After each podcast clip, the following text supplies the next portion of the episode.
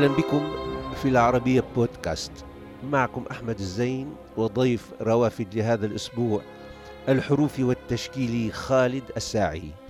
مرحبا بك عزيزي خالد. فإذا هذا هو المحترف ها؟ اي تفضل.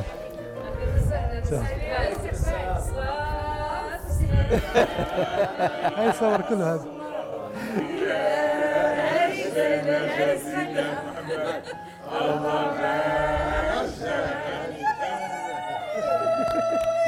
شكرا شكرا شكرا.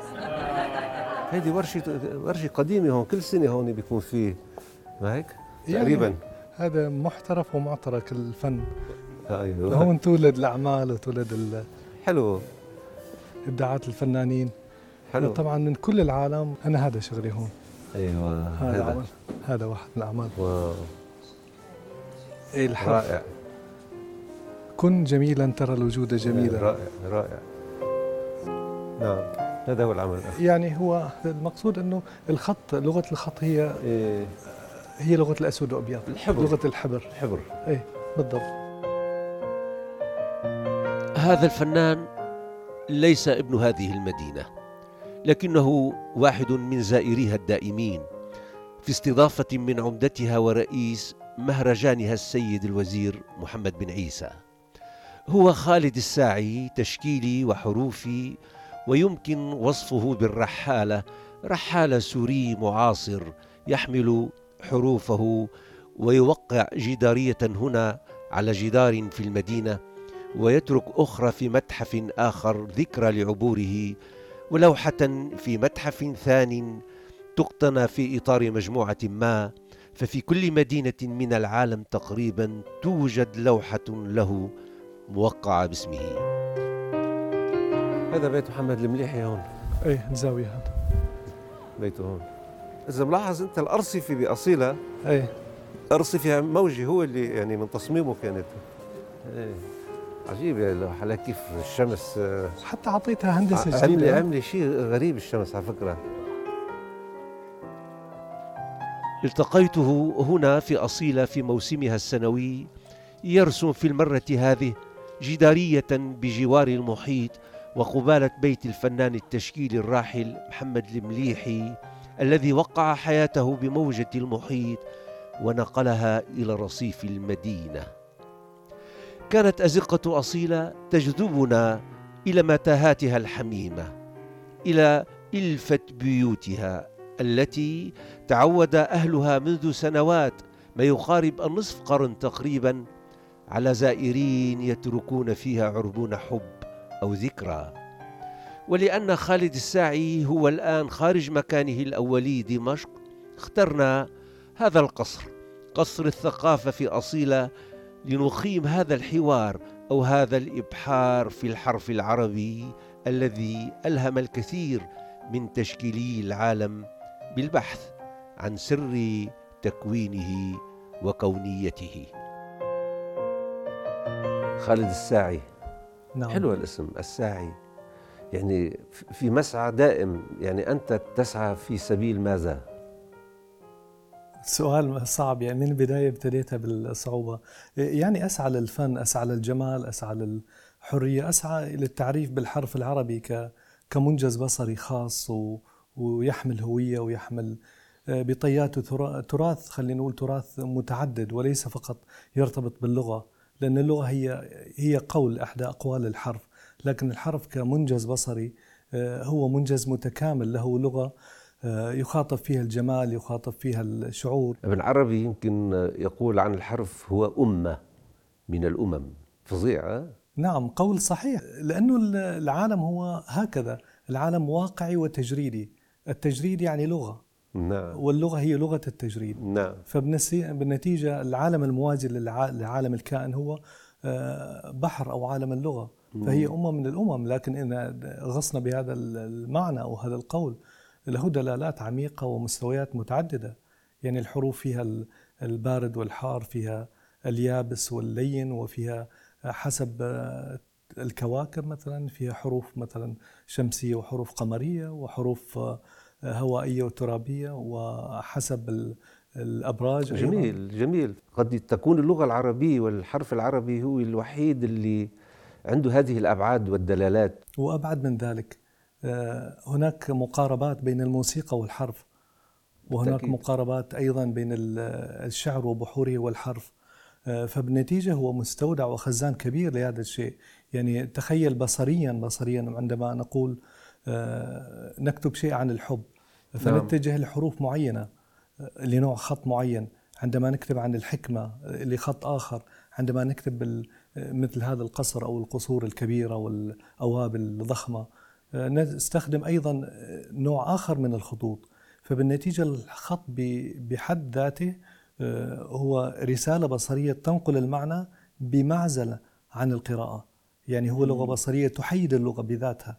فأما إذا تكلمنا عن اللغة فهي لغة صوتية وهي لغة تصويرية بنفس الوقت. بقية اللغات العالم لا تحمل هذا الثقل وهذا التنوع الغنى الغنى بالدلالات. يعني عندما مثلا تسمع كلام ولو أنه كلام كرر كثيرا آه، لما قال بيكاسو آه، أردت الوصول إلى أقصى نقطة في فن الرسم وجدت الخط العربي سبقني إليها منذ أمد بعيد نعم. هذا مو كلام جزاف يطلع عن فنان كبير أو, صحيح. أو حتى الشاعر برنار نويل لما قال ما من لغة تمتلك خطا تشكيليا, تشكيليا يرتبط فيه الشكل بالمعنى مثل اللغة العربية نعم. حتى ذهب هو أبعد من ذلك تخيل آه، يكتب قصائد عن الحرف العربي نويل إيه، برنار نويل يكتب مثلا عن حرف اللا فيقول يعني بمعنى إنه هذا حرف فاتح جناحين لا لام ألاف يعني أيوه لام, لام ألاف, إيه؟ نعم إيه. خالد الساعي من مواليد مدينة حمص. ينتسب إلى عائلة من أصول فراتية من مدينة الميادين التي لا يخلو بيت من بيوتها من عازف أو رسام أو فنان أو شاعر. هي هكذا المدن التي تولد على ضفاف الأنهار. نشأ خالد وسط عائلة لها علاقة بالخط والحرف والموسيقى وهذا ما ساعده مبكرا على تكوين شخصيته وخياراته اللاحقة بحيث التحق بكلية الفنون في دمشق. ثم تابع أبحاثه ودراساته في فنون الخط في اسطنبول وزاول تجاربه التشكيلية التي بدأت تتمحور شيئا فشيئا حول الحرف العربي وتجلياته وعلاقته بالصورة والصوت والموسيقى والهندسة. والذي فتح أمام خالد بوابات المدن في الحاضر وفي التاريخ. يعني أنت ك يعني فنان غادرت غادرت سوريا. الوطن المكان الأول المطارح الأولى حمص والميادين وحلب ودمشق. بدون شك يعني هذا خزان كبير خزان كبير يعني وأسئلة حملتها معك وتحملها دائما. ماذا يعني لك أن تجد حمص على غير حمص التي كانت وحلب على غير على غير شكل دمرت و... يعني شيء مؤسف لهذا الشيء أمانة آه، على صعيد النفسي والإنساني وعلى الصعيد الشخصي بالنسبة لي أماكن أنتمي إليها وأماكن آه، يعني هي ذاكرتي وليس جزء من ذاكرتي. ذاكرتي الأولى واللبنة الأولى للأفكار وال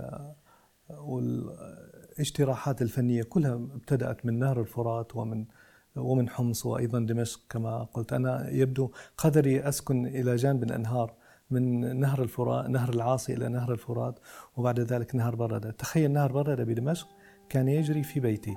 يعني كان عندي بيت أكبر من هذا القصر. ولا؟ إيه في دمشق. في دمشق إيه في منطقة الربوة يعني. كان بيت كبير جدا من العهد العثماني. للأهل؟ إيه لا لي شخصيا يعني. لكن يعني أنت رجل ثري. ثري بلغتي بفني. لا وعلى المستوى العملي. على المستوى العملي أموري ليست سيئة. نعم. لكن يعني آه، أحاول أن أعوض عن الفقد المادي لهذه الأشياء أو لتاريخي بالانتصار الفني. يعني مم. عملت من سنتين معرض بال بال Grand Théâtre بفرنسا بأونجي. معرض ضخم 70 عمل. كان هو بين الفرات واللوار نهر الفرات اللي هو في الميادين نهر الجنة نهر التاريخ ونهر اللوار اللي هو نهر الحاضر. نعم. آه، فكان بين نهرين وهو كون الحضارات على طول هي تنمو آه، على الأنهار. تنمو على الأنهار. أو على شواطئ البحار. الشواطئ. حتى الأسطورة تقول أن أن نوح عندما نزل بعد الطوفان كتب الأبجديات كاملة على الألواح والطوفان ساهم بانتشارها عن طريق الأنهار. حلو هذا حلو هالخيال الجميل نعم. إيه، يعني أقبل فيه كأسطورة كخيال لأنه تعرف الخيال يغذي ويعطي تأويل آخر لل- للمعاش أو للواقع. نعم. بالعودة إلى البيت الذي كان يعني يعبره بردة لحفز مخيلات كثيرة في الشعر وفي الرسم هذا النهر رغم أنه جف الآن للأسف يعني. شو مصير هذا البيت الآن؟ يعني مجهول. يعني أفضل أبتعد عن القصة. عن هذا الموضوع. أي لأنه يشكل إلي جرح لأنه آه، فجأة تفقد بيت بمثابة مملكة. تصور بدمشق كان كنت لا أضطر أخرج إلى المدينة. يأتيني مملكة وقصر يعني مثل هذا. عم تقول. لا ليس المكان فحسب. لا، روح المكان وطاقة المكان. ده عمره المكان؟ المكان عمره ممكن آه، 600 سنة بداية الفترة العثمانية. ف وبعد ذلك تم توارثه عن طريق العوائل الدمشقية. لكن مثلا أحيانا يصور فيه أفلام أو مسلسلات البيت. لكن ال- ال- البيت ك- كنقطة آه، يعني إشعاع ثقافي كان مهم جدا. يعني كنا نقيم فيه آه، سهرات فنية ونقيم فيه مثل المعارض ورش عمل. يعني هذا بشكل لك جرح هذا الانسلاخ عنه و- أمانة أمانة. ه- هذا لا أزال أعيش من هذه الزوادة. وليس من العالم اللي طفت. يعني 90% من العالم. أت- أتمنى أن أرجع يوما ما إلى سوريا لن تبقى دمشق بالنسبة لي. يعني هي ال- الملهمة الأولى. آه، الفن بالمغرب العربي. أيوة. الفن خدمي جمالي. يعني موجود بكل مكان مو مؤطر بلوحة. مم. وهي أحلى الحلو بأصيلة أنه اللوحة خرجت للشارع. صحيح. يعني المتلقي بده يروح يشوفها بالمتحف. لا المتحف إجاك بالشارع وصار الإنسان هو آه، صحيح. بلا شعور يعيش الجمال. نعم. وبلا شعور آه، ينمو عنده التذوق البصري. أنت الآن في أصيلة خالد آه، وصلت إلى أصيلة برحلاتك يعني وتحمل حروفك أيضا وهذه المدينة أيضا لها سحر خاص. هذا السحر يجذب الفنانين ويجذب الممسوسين باللغة وبال وبالجمال. ماذا قالت لك وماذا قلت لها؟ يعني أذكر أول أول فكرة أو أول مجيء لي لأصيلة يعني سألني سيد بن عيسى هاتفيا إنه نحب ندعيك الاصيله فاستعرت استعارة عن ابن عبد ربه. قلت له إني يعني أسعى إلى أصيلة مشيا حتى إن أردت لأنه فعلا كان بي شوق من زمان أعرف وأقرأ عن أصيلة وأعرف كم هي ملهمة من فنانينها ومن زائريها ويعني تمثل آه، بالنسبة إلي الكثير أصيلة وأجي باستمرار وكل مرة تضيف بعد آخر لأن هذه المرة جئت بالخريف لأول مرة. آه، قبل نأتي بموسم الصيف. موسم الصيف غليان ناس عصف بكل المستويات. نعم. إيه بالخريف آه، إيه، لأنه كأنه أخذ خلوة بالمدينة. نعم. فهذه الخلوة بالنسبة لي مهمة جدا. فشفت هذا الشيء يعني أعطاني هيك أعطاني نوع من الهدوء والسكينة. لكن هذا الهدوء آه، لم يتمثل باللوحة تمثل بعصف كبير بالعمل الفني. نعم اللوحة. نعم. اللوحة الجدارية اللي رسمتها على جدران المدينة آه، هي يبدو مبنية على بعض على نص لصديقك وصديقنا نور الجراح لمقطع شعري. اي بالضبط اي نعم. ولماذا نور الجراح؟ نوري الجراح بمعزل عن كونه صديق عزيز آه، شاعر كبير وله مشروع. أراه عظيم. لكن بالنسبة لي أرى بأعمال نوري الجراح آه، يعني فيها شيء جديد. صوت آه، مغاير ومختلف عن باقي الأصوات المطروحة بالعالم العربي. نعم. وأهم شيء أهم شيء اللي يشوفه يعطي للأسطورة والميثولوجيا والتاريخ بعد آخر ومختلف. يعني كأنه يعيد ال- الملاحم إلى الحياة. اللي بيشتغلوا على الحرف بصريا يعني مثلك هن عندهم ميل عندهم ميل للنص الوجداني التصوفي العرفاني أكثر وللنصوص خلينا نقول أيضا للشعر ال- الكلاسيكي العربي. لأنه أيضا أنت بتتحدث عن علاقة الحرف في الإيقاع وال- والزمن. الشعر الموزون عند العرب يعني في في هذه الوحدات ال- اللي هي فيها صوتيات وبصريات بنفس الوقت. بالضبط أي. يعني أنت وقت اللي تتفلت من كل منظومة الإيقاع الكلاسيكي بالشعر وتذهب إلى قصيدة النسر لتبني عليها مناخات بصرية. يمكن بيكون يمكن أريح لك شوي كمان؟ بيكون الوضع أم؟ يعني السؤال يعني مساهمات حدثيه آه، لا السؤال مدهش بصراحة. لأول مرة يطرح علي سؤال بهال آه، من هذه الزاوية. صحيح بمرحلة معينة اشتغلت كثيرا على على النصوص تستند إلى البحور وحتى ليس فقط كبنية بصرية أو بنية إيقاعية عملت على تحويلها بعملي الفني لكن أيضا كمنطلقات من الشعر القديم أو التاريخي آه، هي جميلة ومدهشة لكن نحن نعيش الآن نعيش اللحظة. وأيضا لا أتوقف عن الشعر العربي هذا أهم شيء. نعم. يعني الشعر العربي أكيد مهم وأصوات كثيرة عظيمة يعني مثل نور الجراح ومحمود درويش أنا اشتغلت عنه أكثر الشعراء العرب. اشتغلت كثير أعمال اشتغلت كثير ليتجاوز ممكن 60 عمل غير نوري ومحمود لمن عملت؟ من العرب عملت ل يعني لنسبة الشعراء التصوف بشكل كامل عملت عليهم. ابن عربي. ابن عربي وسهرة وردي والابن الفارض والنفري و لكن أنا اشتغلت الأهم على إيقاع اللغة أيا كانت. و نعم. يعني مثلا الشعر الفرنسي اشتغلت عليه كثيرا. كان عندي معرض من شهرين بفرنسا عن أنت تجيد اللغة الفرنسية. يعني أجيدها استيعابا وليس نعم. كلاما أما الإنجليزي ممكن أو فاشتغلت على النص الفرنسي وهذا البحث أهم. البحث تحويل الإيقاع والصورة إلى إلى لغة مغايرة. يعني من منجز لغوي إلى منجز بصري. طيب إذا كانت أنت ذاكرتك اللغوية وذاكرتك البصرية هي آه، ذاكرة ألفتها البيئة أو ألفها الموروث. وألفها يعني المكان اللي أنت عشت فيه ونشأت. كيف تقدر كيف تقدر تذهب إلى نص بغير لغة لتبني عليه مناخات لتبني عليه مناخات بصرية؟ ربما الحرف العربي بيحفز لك المخيله أكثر. النص الفرنسي لا تجد صعوبة أو ربما وهذا يمكن إبحار في مكان خطر شوي؟ يعني المخاطرة جزء من النجاة يعني. آه، ومخاطرة مثلا آه، أبعد اشتغلت من أشهر قليلة معرض بالسويد آه، اسمه جمرات الثلج.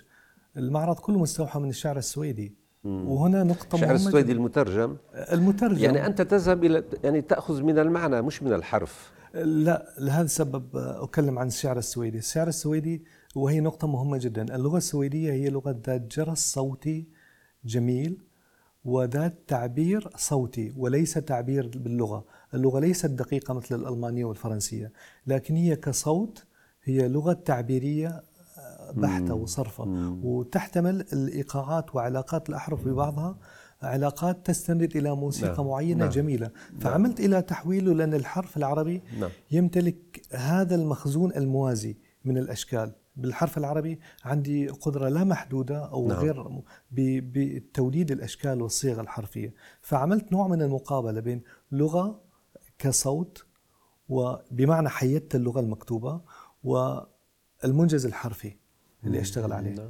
طبعا اللغة العربية أظن فيها شي 13 مليون كلمة يمكن ما هيك؟ نعم. يوجد قاموس بالحرف أوسع من اللغة نعم أنت عندما تأخذ قصيدة القصيدة اللي وتحولها إلى مناخ بصري إلى لوحة الذي يفتنك هو المعنى أم أم شكل القصيدة؟ لا النص يحدد أحيانا يجذبني إيقاع الحروف أحيانا إيقاع الأحرف مثلا الجيم والحاء مثلا الهاء هذه موجودة حتى تعثر عليها في الروايات وفي إيه، إيه، صح وفي النص صح الديني وفي إيه صحيح. لكن بالشعر آه، موجودة يعني ألا نتفق أن الشعر هو لغة أسمى من الرواية ومن أي نص آخر كتجلي للغة؟ يعني بالنسبة لي طبعا هو تكثيف واختزال يعني. فإذا الحرف أيضا الحرف أيضا تجريد فهو تكثيف واختزال. لكن أحيانا يأسرني المعنى.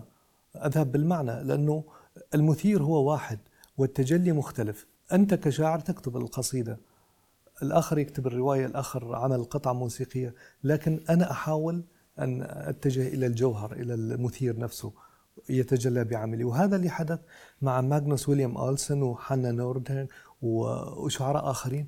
عندما رأوا لوحتهم تجلت بشكل عجيب غريب قد لا تصدق أنه خل أنه الصورة اللي ذهنية لي لهذا العمل لهذه القصيدة هذا الشكل نعم. فنوع من الاختراق عن طريق الحرف لكي آه، نعم. يؤلف عالم بصري موازي طيب الاشتغال على ال على ال هذه المناخات اللي مختصة باللغة وبالحروف بشكلها وبصوتياتها بظنك هو آه، يوسع الأفق أمامك كتشكيلي أو أنه يؤثرك في هذا المناخ يعني. أنت بتصير ما قادر تتفلت وتذهب إلى لوحة خارج إطار اللغة. يعني استحضر برنار نويل يقول ما يتخفى لغة اللغة. ما يتخفى لغة اللغة. وداع المعنى. مم. اللي يصير كيف؟ اللغة تعطيك تعطيك صورة وتعطيك اتجاه لكن لا تحدد لك ماهيه الصورة. الذهن هو اللي يفتحها فتفتح الأفق. يعني مثلا أنا لو عملت مشهد أمامي اصوره كرسام وأنا رسام أمانة حتى لكن عندما أرسم فهي الصورة محددة أمامي المثير لكن اللغة تعطيني الطريق والشعر بالذات تعطيني الطريق لكن تعطيني الغموض بنفس الاتجاه. اتجه بهذا الشيء يعني نقول شجرة آه، غابة محترقة وكذا يذهب الذهن إلى إلى تداعيات كبيرة. نعم. فإذا أعطاني الصورة لكن لم يحددها. وهذا الامتياز بالنسبة لي لماذا مثير عندي اللغة أوسع من من الصورة؟ الحرف محيط بعيد وعميق وغامض ومغر للإبحار. وخالد الساعي على ما يبدو يواصل هذا الإبحار في الحرف العربي وسنواصل معه هذا اللقاء في حلقة قادمة.